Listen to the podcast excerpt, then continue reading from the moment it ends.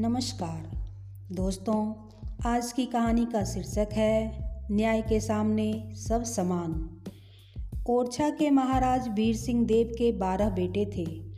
उनमें से एक का नाम था प्रवीर राय।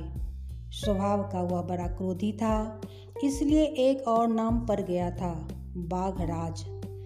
एक दिन वह चला शिकार खेलने। पहुँचा लंकावन ओरछा के दुर्ग के पीछे दो वन खंड थे। एक का नाम था लंका वन और दूसरे का अयोध्या वन लंका वन में शिकार खेल सकते थे। अयोध्या वन में शिकार खेलना मना था। जीव हत्या वहाँ नहीं हो सकती थी। प्रवीण ने देखा, मृगों का एक झुंड सामने है। बस उसने निशाना साधा। मृग जितने सुंदर होते हैं उतने ही चौकन्ने भी।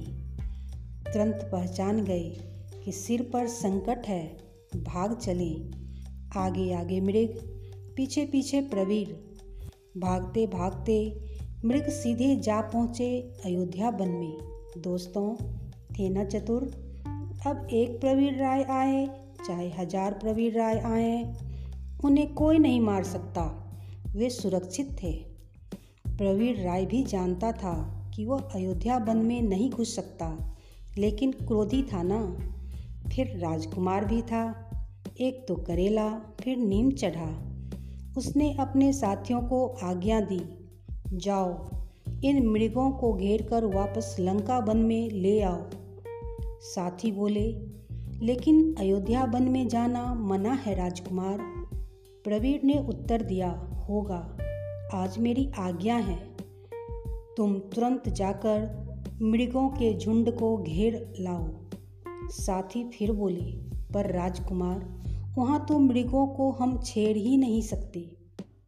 प्रवीर ने उत्तर दिया, मैं तुमसे बहस करना नहीं चाहता। मेरी आज्ञा का पालन होना चाहिए, बस। साथी अब क्या करते? समझ गए, कुछ न कुछ होकर रहेगा। बेबस बेचारे अयोध्या बन में गए। चलते चलते पहुँच गए बेतबा नदी के तीर पर। वहीं पर एक महात्मा रहते थे। उनसे पूछा, यहाँ मृगों का कोई झुंड आया है? महात्मा ने उत्तर दिया, आया है, पर तुम्हें उससे क्या? साथी बोले, राजकुमार प्रवीर इनका शिकार करना चाहते हैं। ये इधर भाग आए हैं। महात्मा हंसे पर ये मृग तो इसी वन के हैं। क्या राजकुमार नहीं जानते कि यहाँ के मृगों को कोई नहीं मार सकता? साथी बोले, जानते हैं, पर अपनी हेठी कैसे होने दे सकते हैं? राजकुमार जो हैं। महात्मा ने दृढ़ता से कहा तो क्या हुआ? उनसे कह दो कि ये मृग नहीं मारे जा सकते।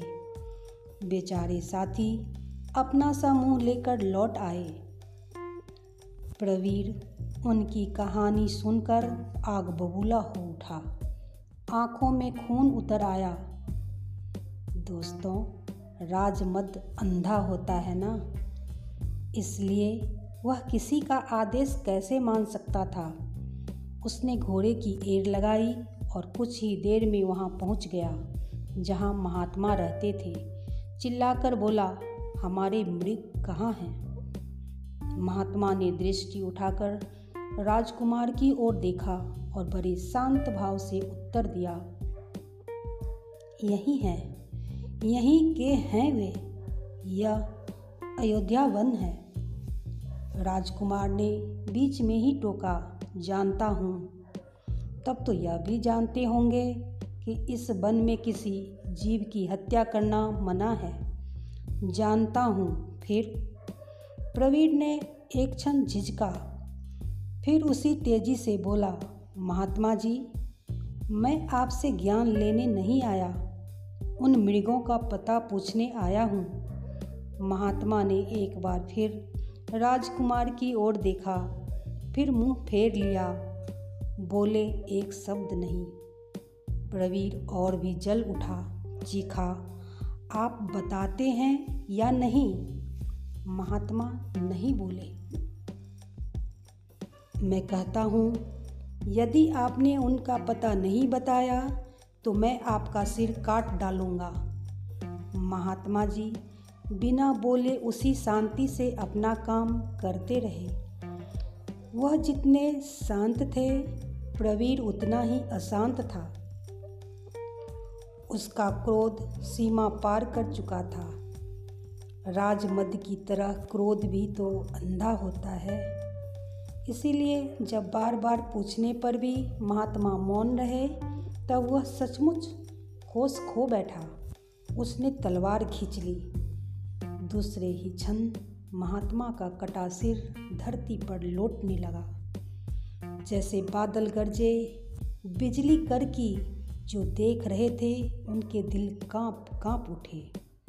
फिर इस कान से उस कान, इस घर से उस घर, होती यह खबर महाराज के पास पहुँची। वे सहम उठे।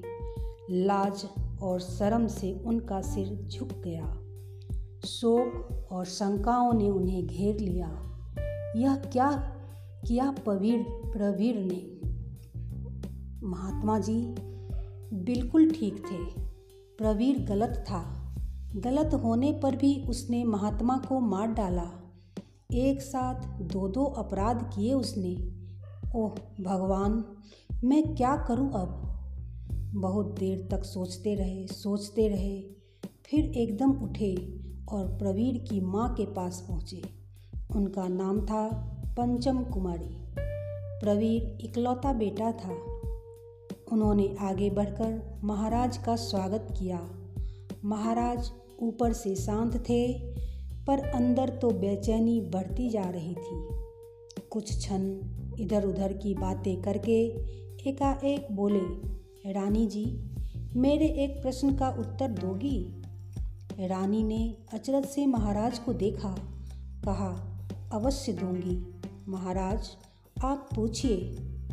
महाराज ने पूछा अगर कोई बिना किसी अपराध के महात्मा को मार डाले तो उसके साथ कैसा सलूक करना चाहिए? रानी एक क्षण के लिए भी नहीं झिझकी। बोली, उसे प्राणदंड देना चाहिए महाराज। और अगर वह व्यक्ति राजकुल का हो तो? न्याय के सामने राजा और प्रजा दोनों बराबर होते हैं महाराज। महाराज वीर सिंह को जैसे राह दिखाई दे गई। वह वहाँ से लौटे तो मंत्री को बुला भेजा। आदेश दिया, प्रवीर को इसी क्षण बंदी बनाकर जेल में बंद कर दो। मंत्री एक बार तो चौंका, पर कहानी वह भी सुन चुका था। उसने महाराज को समझाने की कोशिश की, पर बेकार।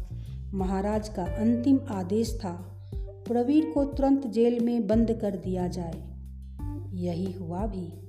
सारे नगर में जैसे एक तूफ़ान आ गया। महाराज के भीतर भी तूफ़ान मच रहा था। सारी रात वह सो नहीं सके। आखिर प्रवीर उनका बेटा ही तो था। उनका अपना बेटा। पर हो बेटा, उसने अपराध तो किया ही है। उसे दंड मिलना ही चाहिए। जो अपराध करता है वही तो दंड पाने का अधिकारी होता है। सवेरा हुआ। महाराज ने सदा की तरह पूजा पाठ किया, सदा की तरह दरबार में पहुँचे। पर दरबार सदा की तरह शांत नहीं था। सबके मन अशांत थे, सबके चेहरों पर गंभीरता थी। सोच रहे थे, क्या हो रहा है यह? क्या होगा इसका परिणाम? तभी महाराज ने आदेश दिया, प्रवीर को दरबार में लाया जाए। प्रवीर आया। पिता पुत्र की आँखें मिली। दोनों ने एक दूसरे को परखा। एक न्याय के आसन पर था, दूसरा कटघरे में। महाराज ने तुरंत संभल कर पूछा, प्रवीर, तुम पर आरोप है कि तुमने अयोध्या बन के महात्मा की हत्या की है। क्या यह सच है? जी हाँ हत्या मैंने की है। क्योंकि क्योंकि उनके कुंज में मेरा मृगों का झुंड था। वह बता नहीं रहे थे। क्या तुम नहीं जानते कि अयोध्या वन में किसी प्राणी का वध नहीं किया जा सकता? जानता हूँ। तो फिर तुमने वहाँ जाने का साहस कैसे किया? प्रवीर ने एक बार फिर महाराज की ओर देखा। उस क्षण वह पिता नहीं थे। न्याय के आसन पर बैठे न्यायाधीश थे। उनके मुख पर एक अनोखी दृढ़ता थी। प्रवीर ने सिर झुका लिया। सारे दरबार में एक गहरी चुप्पी छा गई। कई क्षण कोई नहीं बोला। प्रवीर सिर झुकाए खड़ा रहा।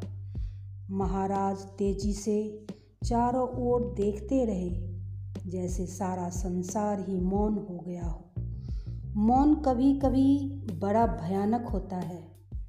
आखिर महाराज ने चुप्पी तोड़ी। बड़े शांत, गंभीर स्वर में वे बोले, प्रवीर के मौन रहने का मतलब है कि वह अपना अपराध मानता है। उसने एक निरपराध व्यक्ति की हत्या की है। उसने राज की आज्ञा को भंग किया है। न्याय की दृष्टि से हम उसे अपराधी मानते हैं और आदेश देते हैं कि प्रवीण राय ने जिस तलवार से उन महात्मा का सिर काटा है, उसी तलवार से सबके सामने इनका सिर भी काट लिया जाए। पूरे दरबार में आह का स्वर गुंजा। एक साथ सभी की भरभराई आँखें महाराज की ओर उठी, पर वह तो जा चुके थे। अब उनसे कोई नहीं मिल सकता था। प्रवीर उसी तरह सिर झुकाए, जेल की ओर लौट रहा था और इतिहास एक बार फिर गर्व से सिर उठाकर चारों ओर देख रहा था। फूलबाग की सिंगपौर के मैदान में जहाँ राजकुमार का सिर काटा गया था, आज भी दो वायु यंत्र अपनी बाहें उठाए खड़े हैं। मानो घोषणा कर रहे हों, न्याय के सामने सब समान है। इन वायु यंत्रों को आज हम सावन भादों के नाम से जानते हैं। धन्यवाद।